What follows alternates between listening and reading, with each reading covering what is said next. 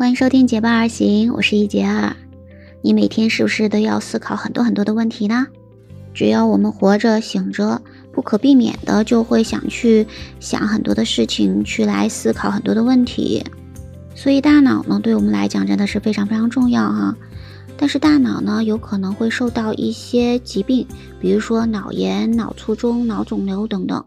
但实际上呢，大脑不是说生病了才处在不健康的状态，有的时候呢，大脑会出现一些亚健康的状态。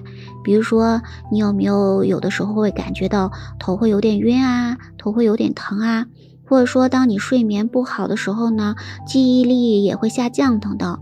那么这些情况，甚至呢，包括你情绪不好，那都有可能呢是大脑的一种亚健康的状况。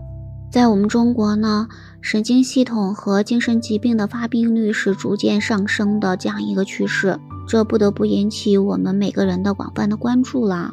所以在二零零零年的九月十六日，我们中国呢就把九月命名为脑健康月。同时呢，中国的医促会脑健康专业委员会有很多的专家，包括呢王忠诚之内的一百多位著名的专家学者就发出倡议，说希望把每年的九月十六日定为中国脑健康日。所以呢，我们从零零年开始呢，就把每年的九月十六日定为中国的脑健康日了。大脑如果出现这种亚健康的状况，那对我们正常的生活，对我们正常的学习、思考，可以说呢都会受到非常大的影响。所以呢，大脑的健康可以说呢是头等大事了。那三高呢，对我们的心脑血管影响是非常非常大的，所以呢，我们要保持好的生活习惯，尽量呢控制自己的血压、血糖、血脂。那这样子的话，就会减少呢脑的问题的出现。除了正常的饮食之外呢，我们在生活中，那么应该想一些方法，更好的保护大脑。比如说什么呢？首先呢，生活要有规律。我们很多的年轻人呢，经常会出现头晕、头痛、记忆力下降，还有烦躁等等这样的状况，都是因为过度疲劳造成的。所以呢，应该要有足够的休息，尽量呢是在十二点之前睡觉哦。所以呢，不要呢过度的去熬夜，即使游戏再好玩，电视剧、电影再好看，也不要牺牲自己的健康去来享受这些哈。所以呢，生活要保持规律，那么大脑呢才能保持它的健康。第二个呢，就是适当的锻炼，因为锻炼之后呢，大脑会分泌出一些脑源性的神经营养因子，这样的话就可以有助于调整我们的大脑神经元。那这样子的话，对于减轻压力、重启大脑是非常有利的。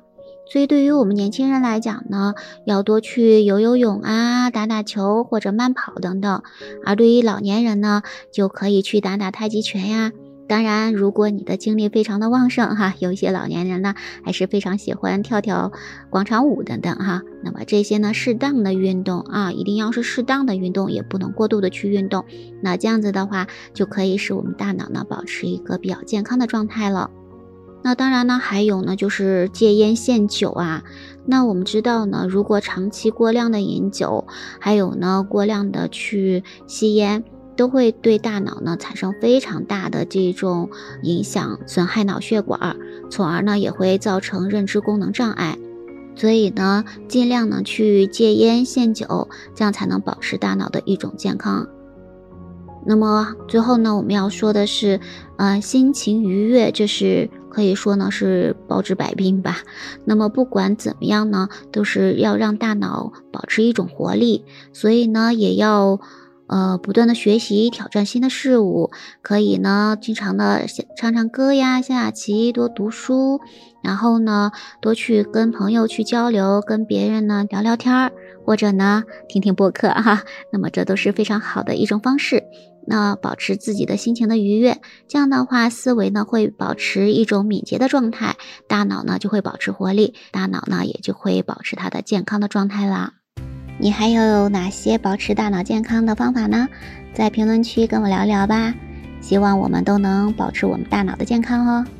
我们今天的分享就到这里啦，感谢你的聆听。喜欢我的节目，不要忘记关注、订阅、点赞哦。我们下期节目再见吧。拜拜。